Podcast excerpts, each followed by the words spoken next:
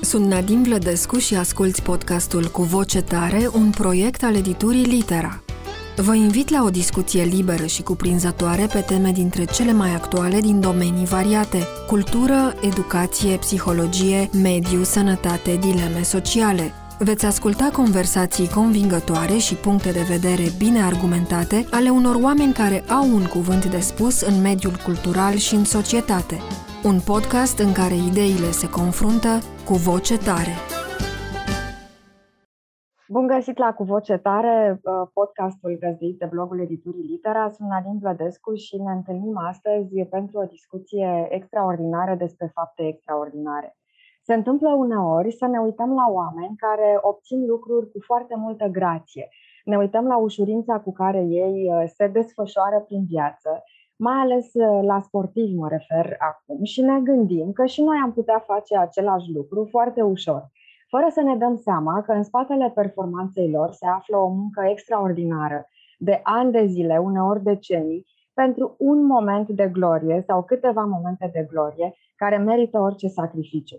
Pentru că aș vrea să aprofundăm acest sentiment extraordinar, l-am invitat astăzi pe domnul Eduard Novac, ministrul tineretului și sporturilor, dar în primul și în primul rând un om extraordinar și un sportiv de performanță, campion și vicecampion paralimpic și deținătorul unui record omologat de Carta Recordurilor, probabil cea mai uh, cunoscută performanță a domniei sale de către publicul nostru este aceea a medaliei obținute recent la Jocurile Paralimpice de la Tokyo în vara aceasta.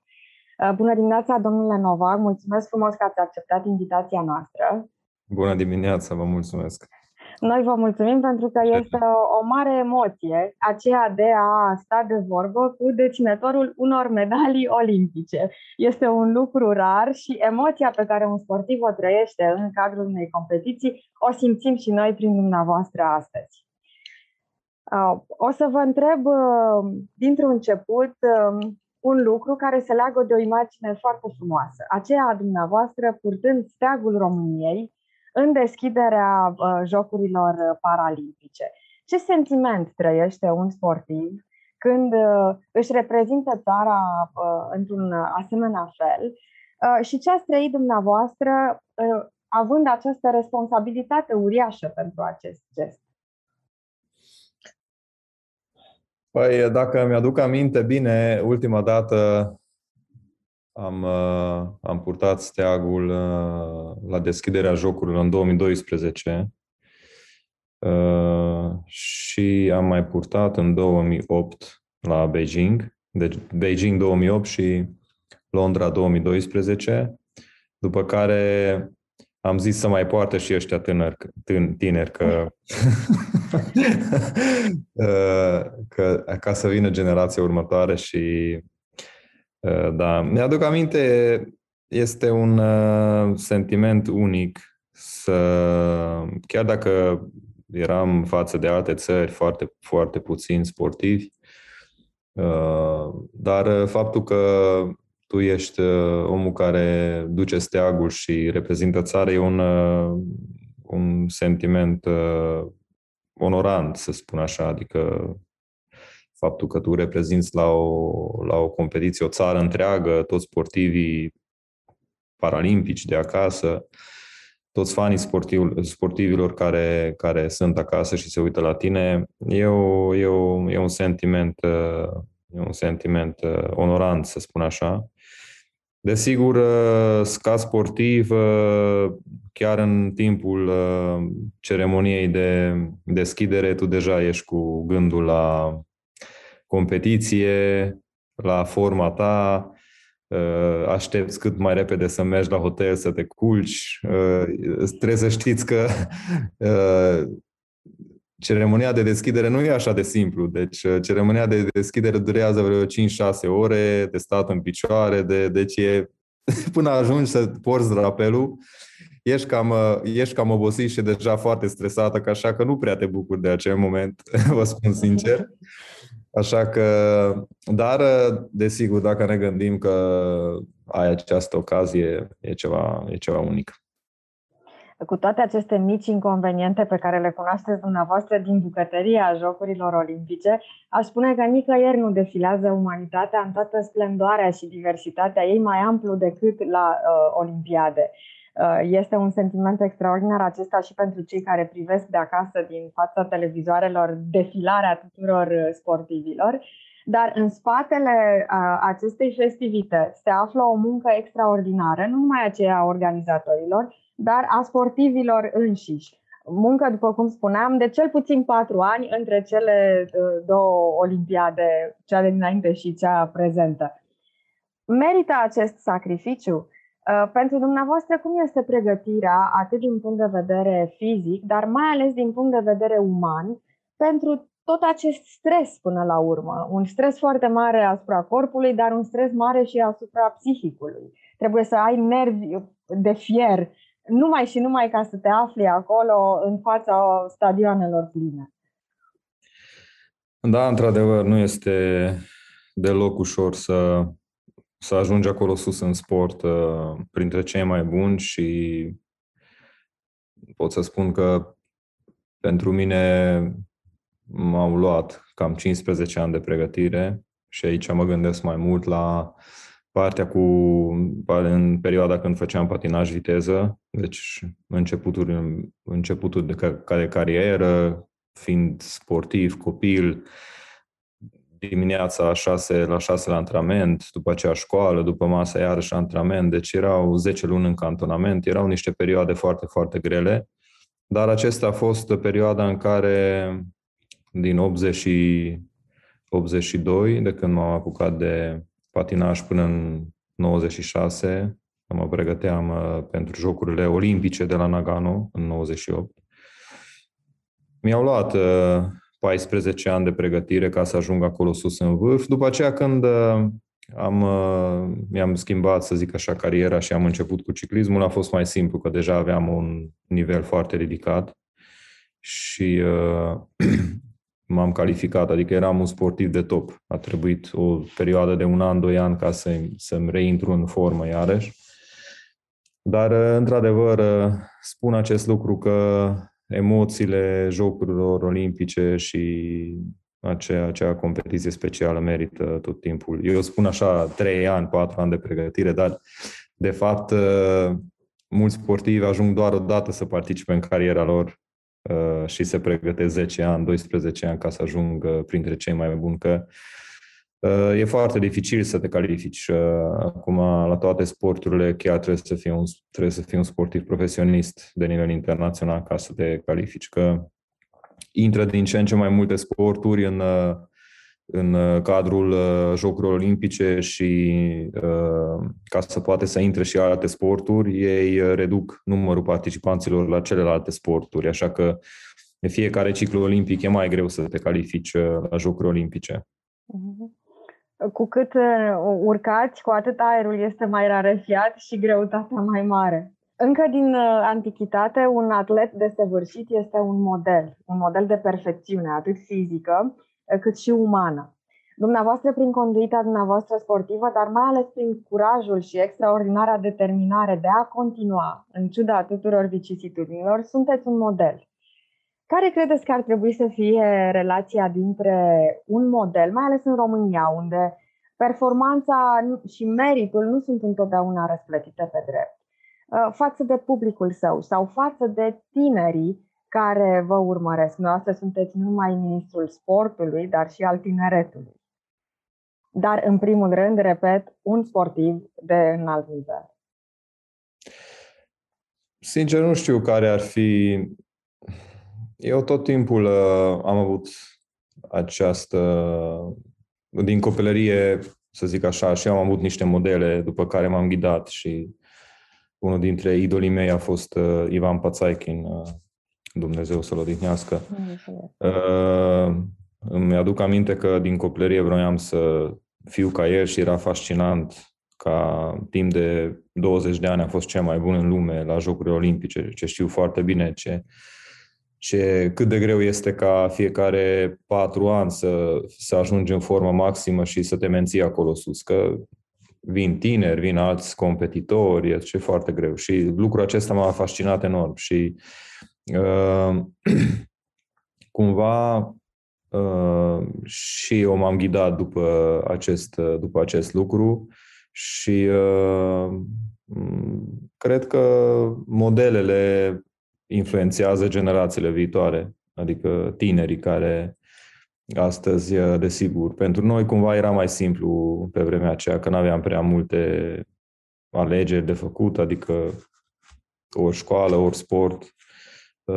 Eu fiind talentat la sport, din fericire părinții mei nu m-au pus în față alegerile, alegerii între sport și sau sau sau sport sau uh, uh, uh, școală. Deci tot timpul mi-au spus dacă nu înveți bine sau nu știu ce, atunci nu poți să faci uh, sport. Deci aveam așa un target acolo ca să fac sport. Și uh, cred că cred că cumva cariera mea și ideologia mea m-a, m-a făcut, uh, sportul m-a făcut omul care sunt astăzi. Și oricând eu spun că sportul este una dintre cele mai bune școli ale vieții, să zic așa. Ne gândim la toate nivelurile, adică și ca disciplină, și ca mod de viață sănătos, și ca nutriție, și ca uh, încredere în sine. Uh, de aceea cred că sportul are un rol foarte, foarte important într-o societate Uh, și nu trebuie lăsată la, la prioritatea 10 sau a 20-lea într-o, într-un, într-o țară, într-o societate. Trebuie să fie prioritar, deoarece lipsa sportului are niște efecte foarte grave asupra societății pe care așa direct oamenii nu prea le observă și nimeni nu vorbește despre astea. Dar uh, dacă ne gândim la copii obezi, la uh, sportivii care n-au un viitor după, după cariera lor sportivă, Uh, depresie, alcoolism, uh, obezitate uh, și foarte multe asemenea probleme, la, are efecte efectiv asupra familiei, care eu cred că dacă am avea o societate mai sănătoasă și mai sportivă, cu copii care fac sport zilnic, activitate sportivă zilnic în școli și părinții fac măcar de două, trei ori săptămânal sport, atunci cu siguranță uh, am crește și ca valoare uh, în societate. Mi-a rămas această imagine a dumneavoastră copil uh, cu părinți care vă îndrumau uh, către sport tocmai ca să puteți să vă întoarceți la carte. La școală se face mereu această dihotomie între uh, corp și minte, sport și carte. Dacă faci sport nu poți să uh, înveți bine. Iată că dumneavoastră sunteți uh, un exemplu în sens opus. Aș vrea să ne întoarcem puțin la, la copilăria dumneavoastră. Se spune că la 12 ani caracterul este deja format și drumul cuiva în viață cumva uh, prestabilit prin calitățile și însușirile pe care un copil de 12 ani deja le arată. Uh, ce ați fi vrut să fi știut la 12 ani care v-ar fi ajutat mai mult Uh, pe, în parcursul ulterior și ce ați spune acum copilului Eduard Novac de 12 ani dacă ați putea avea un dialog cu el uh, în oglindă? Nici știu, la 12 ani uh, la 12 ani cred că am câștigat prima mea medalie de aur la campionate naționale eram foarte motivat, uh, tot timpul vreau să fiu cel mai bun și uh, am, am, am dorit, mi-am concentrat toată, toată viața mea, adică nu toată viața mea, ci tot timpul meu asupra sportului ca să devin din ce în ce mai bun. Și desigur și mi-am dedicat pentru școală. Uh, desigur, îmi era greu să văd prietenii mei când când uh, ei au timp liber, în uh, sâmbătă, duminica și eu trebuia să merg în uh, cantonamente sau să merg la antrenamente și în competiții. Dar dacă tragem așa o paralelă, viața mea și cariera mea se dezvolta, iar cumva îi vedeam uh, pe toți prietenii mei că stau într-un loc. Și uh, uh, acest lucru mă, mă cumva mă compensa, adică vedeam că într-adevăr acest sacrificiu are, are sens. Și uh, dacă aș fi acum, aș spune același lucru. Mm, nu mi-aș schimba părerea. Cred că am, am luat cea mai bună decizie atunci și uh, am, făcut, am făcut bine ce am făcut.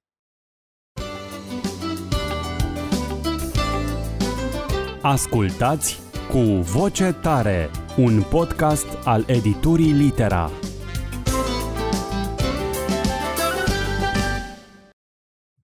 Deci un copil oricum uh, trebuie să se miște, nu trebuie să stea. Asta versus uh, a se mișca, a fi tot timpul în mișcare. Uh, câte ore vă antrenați pe zi și cum arată o, o zi din viața sportivului Eduard Novac în oglindă cu o zi din viața domnului ministru Novac? Sincer, perioada de pregătire pentru Jocurile Olimpice a fost cea mai mare provocare pe care am avut-o, cred, în toată cariera mea de, de, de sportiv. Uh, fiind această presiune pe spatele meu cu ministerul și doream să, să fiu un ministru bun și să uh, reorganizez sportul românesc cu foarte multe provocări și uh, eram într-o stare de continuă oboseală uh, efectivă eram tot timpul obosit. Mi-am și zis că nici nu mai spun cuvântul obosit, că deja m-am săturat. Toată lumea întreba cum ești obosit, cum ești obosit, cum ești obosit. Încercam să mă antrenez dimineața, eram cu gândul la muncă, încercam să mă antrenez după masa, eram cu gândul la muncă, tot timpul obosit, în weekenduri. Uh, eram acasă, vineri, sâmbătă, duminica, de multe ori și mă antrenam până, până la reșin. Așa că chiar era o luptă, luptă foarte, foarte grea aceste, aceste șase luni. Și uh, credeți-mă, dar această, această cursă de la, de la Tokyo a fost una perfectă. Deci, în carieră, foarte puține curse ai care poți să zici că da, a fost ceva perfect și o să-ți amintești toată viața. No? Asta a fost una de aia, deci a fost uh, memorabilă, să zic așa. Îmi transmiteți și mie acest sentiment al bucuriei. Uh, când spuneți asta, este o mare afirmație să spui despre ceva că e perfect, dar vă cred 100%. Este e, uh, emoția pe care o aveți, o am și eu în momentul de față. Ciclismul acum este un sport solitar și este un sport al anduranței și al durerii. Nici nu vreau să mă gândesc la ce simte corpul dumneavoastră când este supus la un efort continuu, exact când nu mai puteți. Dacă am avea acces la monologul interior al unui personaj literar care s-ar numi Eduard Novac, sportiv de performanță, ce am auzit sau ce am citit și ce vă spuneți atunci când ați trecut de pragul durerii, ați trecut de pragul oboselii, când sunteți la capătul puterilor și totuși trebuie să mergeți înainte și când o faceți, iată, ajungeți la cursa perfectă. Da, deci uh, uh, acum uh, n-aș, uh, dacă aș scrie, nu știu, un, uh, o poezie, ar fi foarte scurtă, aș scrie numai uh, zboria, dizboria, atât. în cursa asta numai asta a fost când uh, a fost uh, chiar foarte, foarte plăcut să concurez în aceste condiții și să mergi așa de bine. A trecut așa 4 km, 4 minute 30, cât uh, nici n-am reușit să... Sincer, mai doream să mai dureze, că m-am simțit foarte bine.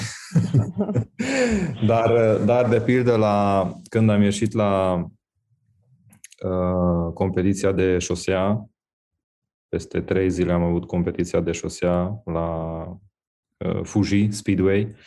Uh, acolo, sincer, uh, de la prea mare concentrație de, de umiditate, m-am sufocat, efectiv. Deci, în trei zile, de la condiția mea foarte, foarte bună, efectiv, în, peste trei zile am devenit un, un sportiv total diferit, parcă eram altcineva. Și acolo chiar era un chin. Mhm. După o tură nu mai aveam aer, mi, se blocau, mi s-au blocat picioarele, nu se mai învârteau picioarele, nu, efectiv nu înțelegeam ce se întâmplă. În viața mea n-am simțit acest lucru, deci uh, a fost ceva groaznic. Deci uh, și normal, nu știam ce se întâmplă. Chiar uh, a trebuit să treacă o vreme să-mi dau seama, stai că de, de fapt asta a fost. Deci mi s-au umplut plămânii de lichid și mi s-au blocat plămânii, efectiv, și nu mai, nu mai puteam să respir. Și a fost ceva groaznic. Deci dacă pot, pot să spun că înainte cu trei zile am avut cea mai perfectă competiție uh, din viața mea, acum, deci uh, peste trei zile am avut cea mai nasoală competiție din viața mea. Deci incredibil a fost uh, schimbarea și condițiile și am zis asta este Uh, pentru, pentru ce am venit am câștigat și să dăm uitării. Și uh, asta a fost și, pe, și la competiția de șosea. După o tură eram gata. Deci m-am și oprit. Uh-huh. Nu, nu puteam. Nu, nu aveam aer. Ca dovadă că sportul oglindește perfect viața. După un suiș vine un coborâș și tot așa. Niciodată nu există un platou al perfecțiunii sau al fericirii. Dar noi suntem uh, obișnuiți cu, de fapt, în sportul de performanță, asta trebuie să înveți, să pierzi, că 90% pierzi și 10% câștigi doar. Deci uh, ești obișnuit cu, cu uh, insuccesul, să zic așa, și așa e, mergem în continuare. Tot timpul uh, și după atâția ani, această experiență pentru mine a fost una, una nouă. Deci uh, Înainte eram uh, pe pistă, tot timpul în, uh, în, în, în condiții de aer condiționat, și la hotel, și în mașină, și în, uh, în velodrom eram tot timpul cu aer condiționat și efectiv în timp de o săptămână nu am reușit să mă aclimatizez cu, cu umiditatea aceea. Uh-huh. Și m-am sufocat. Asta a fost legat de ce spuneați mai devreme, să termini o cursă sau să participi este mai important decât să câștigi pentru un sportiv și cum se traduce acest lucru în viața personală sau în viața publică, politică? Eu de sine sunt un, un competitor, să zic așa. Și dacă sunt competitor, atunci în orice fac vreau să câștig. Mm, când am acceptat această funcție în anul trecut, în decembrie, ok, normal că a fost o situație, o șansă unică, să zic așa, și am pus în balanță că poate nici nu pot să mă duc sau la Tokyo sau nici nu pot să mă pregătesc sau am, am zis, ok, chiar dacă nu mă duc, accept această funcție pe, pentru că este o șansă unică să, să ai ocazia de a schimba ceva în, în, în sportul românesc pe care o cunosc foarte bine. Uh, și, uh, uh, dar normal că acum, uh, chiar dacă mergeam la această competiție și mă, mă întorceam fără niciun rezultat, locul 5, locul 6, locul 10, cu siguranță eram uh, distrus psihic, să zic așa, că atunci gândul următor era că ai renunțat la o medalie de la jocuri pentru această poziție și dacă merită și nu știu ce. Deci asta era deci, uh, de, de aceea zic, în momentul în care tu stai în start și iei competiția, adică începe competiția, tu vrei să câștigi, tu vrei să fii, să ai un loc onorant, să fii acolo în față. Așa, așa sunt și în, și, în, uh, și în viață. Deci, dacă am acceptat această funcție, vreau să câștig, vreau să fiu cel mai bun. Să copiii, nu știu, peste 10 ani, 20 de ani, să, sau să se spună că da, într-adevăr, datorită lui Novak, datorită strategiei sportului, uitați că de aici am ajuns aici și de aceea sunt rezultate astăzi pentru că am această posibilitate și acum mă rog la Dumnezeu să avem puțin uh, timp, să stăm aici și politicul să se normalizeze puțin ca să putem să implementăm ce ne dorim. Amin. Mă bucură că spuneți lucrul acesta pentru că înseamnă că uh, or să fie efecte benefice pentru toți tinerii și pentru toată societatea. Le așteptăm. Uh, Citius Altius Fortius este mantra oricărui sportiv. Uh, mai repede, mai înalt, mai sus, mai puternic. Puteți să-mi povestiți pe scurt trei momente din cariera dumneavoastră de sportiv când ați atins acest deziderat? Cred că Londra a fost când am câștigat medalia de aur. A fost uh, ce, punctul culminant, să zic așa, a carierei. A fost, uh, chiar dacă n-a fost o cursă perfectă și puteam mai bine sau era, era, era foarte mare presiunea, era când uh, te gândești că mâine trebuie să fii cel mai bun, e foarte greu de manageriat. Acum nu aveam nicio presiune acum la Tokyo, e deja nu mai ai presiune când ai câștigat deja aurul, ai și argint, nu mai ai nicio presiune. Dar când ai argint și știi că poți să câștigi aurul și, Doamne ferește, să pierzi această posibilitate pentru o viață. Deci ai pierdut toată munca, toată speranța și efectiv tot, tot, tot ce ai crezut toată, toată viața, timp de 30 de ani. Deci a fost o presiune uriașă, dar uh, am reușit să, să manageriez și să câștig uh, această cursă și cred că a fost punctul culminant uh, al, al, al carierei. Mhm. De câți oameni este nevoie pentru a face un campion? Dumneavoastră aveți o echipă puternică în spate, Team Novac. Uh, cum se desfășoară relația cu echipa și cât de mult vă ajută și pe ce planuri? Uh, noi vedem uh, campionul, dar nu știm că în spatele muncii lui se află munca foarte multor oameni. Da, da. Este E o armată de oameni în spatele meu, deci începând de la soția mea, care m-a sprijinit mereu și a fost alături de mine în toate provocările familiale, să zic așa, cu afacerile noastre, cu cluburile, adică cu echipele mele pe care le-am înființat în 2004, Team Novac și uh, Academia. Deci uh, părinții și toți cei care sunt, să zic așa, plătiți și lucrează pentru mine, uh, chiar e o armată de oameni că pentru, pentru a putea obține un asemenea rezultat și avea atâtea lucruri în, în, în jurul tău, e, trebuie oameni care te sprijină și te ajută, că altfel e imposibil. Dumneavoastră sunteți absolvent al Facultății de Drept din București, prin urmare sunteți jurist de formație și om al legii. Ce parte din această pregătire a dumneavoastră ați dori să se reflecte în activitatea de, de sportiv, dar și de ministru? Eu, uh, așa, din experiența mea de după și cu interacțiunea cu mai mulți oameni din domeniul business, instituțional și altele, cred că noi toți, uh, toți cetățenii acestei țări ar trebui să aibă o pregătire juridică într-un fel sau altul.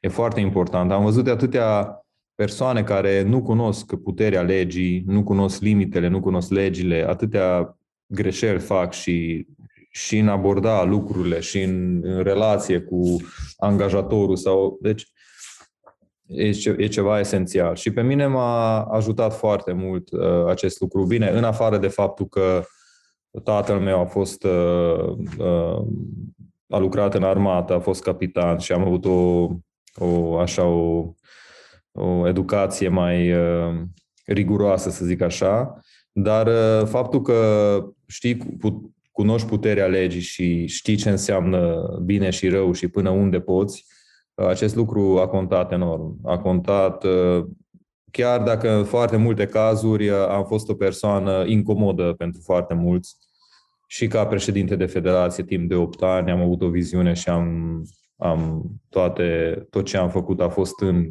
așa, între niște parametri foarte rigizi, dar și acum eu cred că trebuie să stai acolo în, în mediu safe da?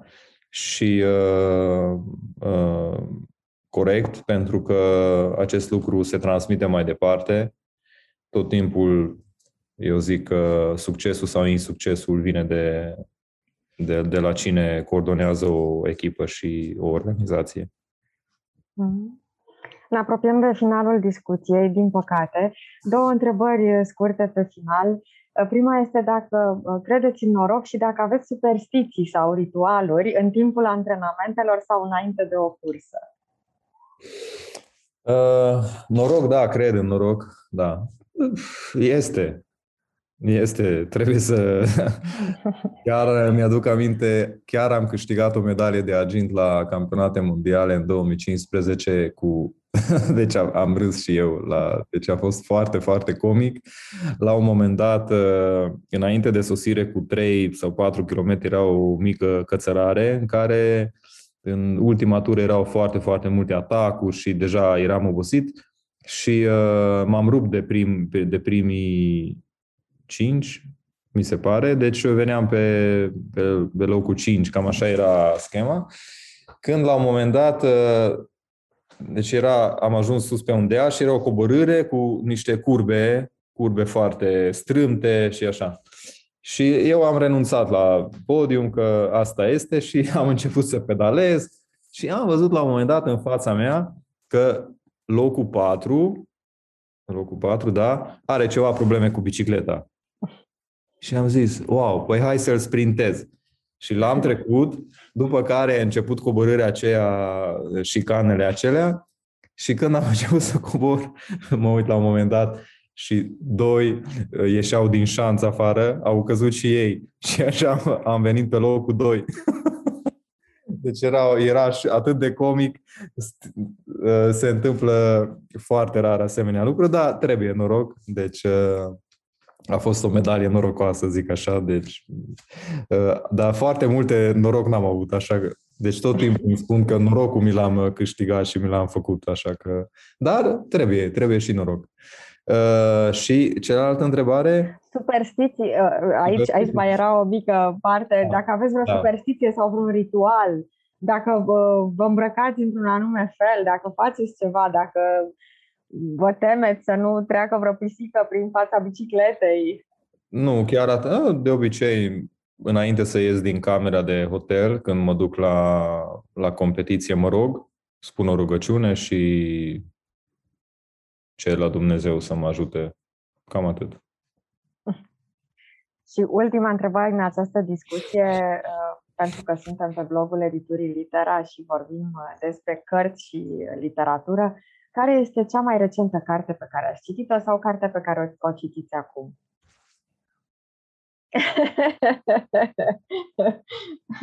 Am no să spun, dacă no mai time. este... Chiar pentru citiți. Credeți-mă, în, uh, în uh, ritmul meu de viață și cum uh, de obicei îmi place să mă uit la filme unde nu trebuie, nici nu trebuie să te gândești. Doar stai în pat, te uiți la film și ador. Și cam asta este. Dar dacă îmi, îmi recomandați o carte foarte bună, vă promit că citesc. Vă recomand orice carte a editurii Litera. Vă recomand una în special, Apei Rogonul lui Colin McCann, o carte apărută recent, care vorbește tot așa despre perseverență și determinare și curajul oamenilor în fața vicisitudinilor vieții pentru a ajunge, iată, într-o situație extraordinară aceea de, de campioni ai vieții, cum sunteți dumneavoastră. Mulțumesc foarte mult, domnule Eduard Novac, pentru această discuție. Mi-a făcut mare plăcere. Rămâneți prietenul editurii Litera și prietenul nostru și vă așteptăm uh, cu cât mai multe performanțe în toate domeniile cât de curând. Și poate la un moment dat o să, o să, o să scriu și uh, povestea vieții mele. Oh, ar fi extraordinar. Uh, vă așteptăm. Mulțumesc. Mulțumesc foarte mult. La revedere. La revedere. Pa, pa. Ați ascultat Cu Voce Tare un podcast litera cu Nadine Vlădescu și invitații săi. Podcastul cu voce tare poate fi ascultat pe Spotify, SoundCloud, iTunes, Apple Podcast, Google Podcast, pe canalul de YouTube al editurii Litera și pe blog Litera.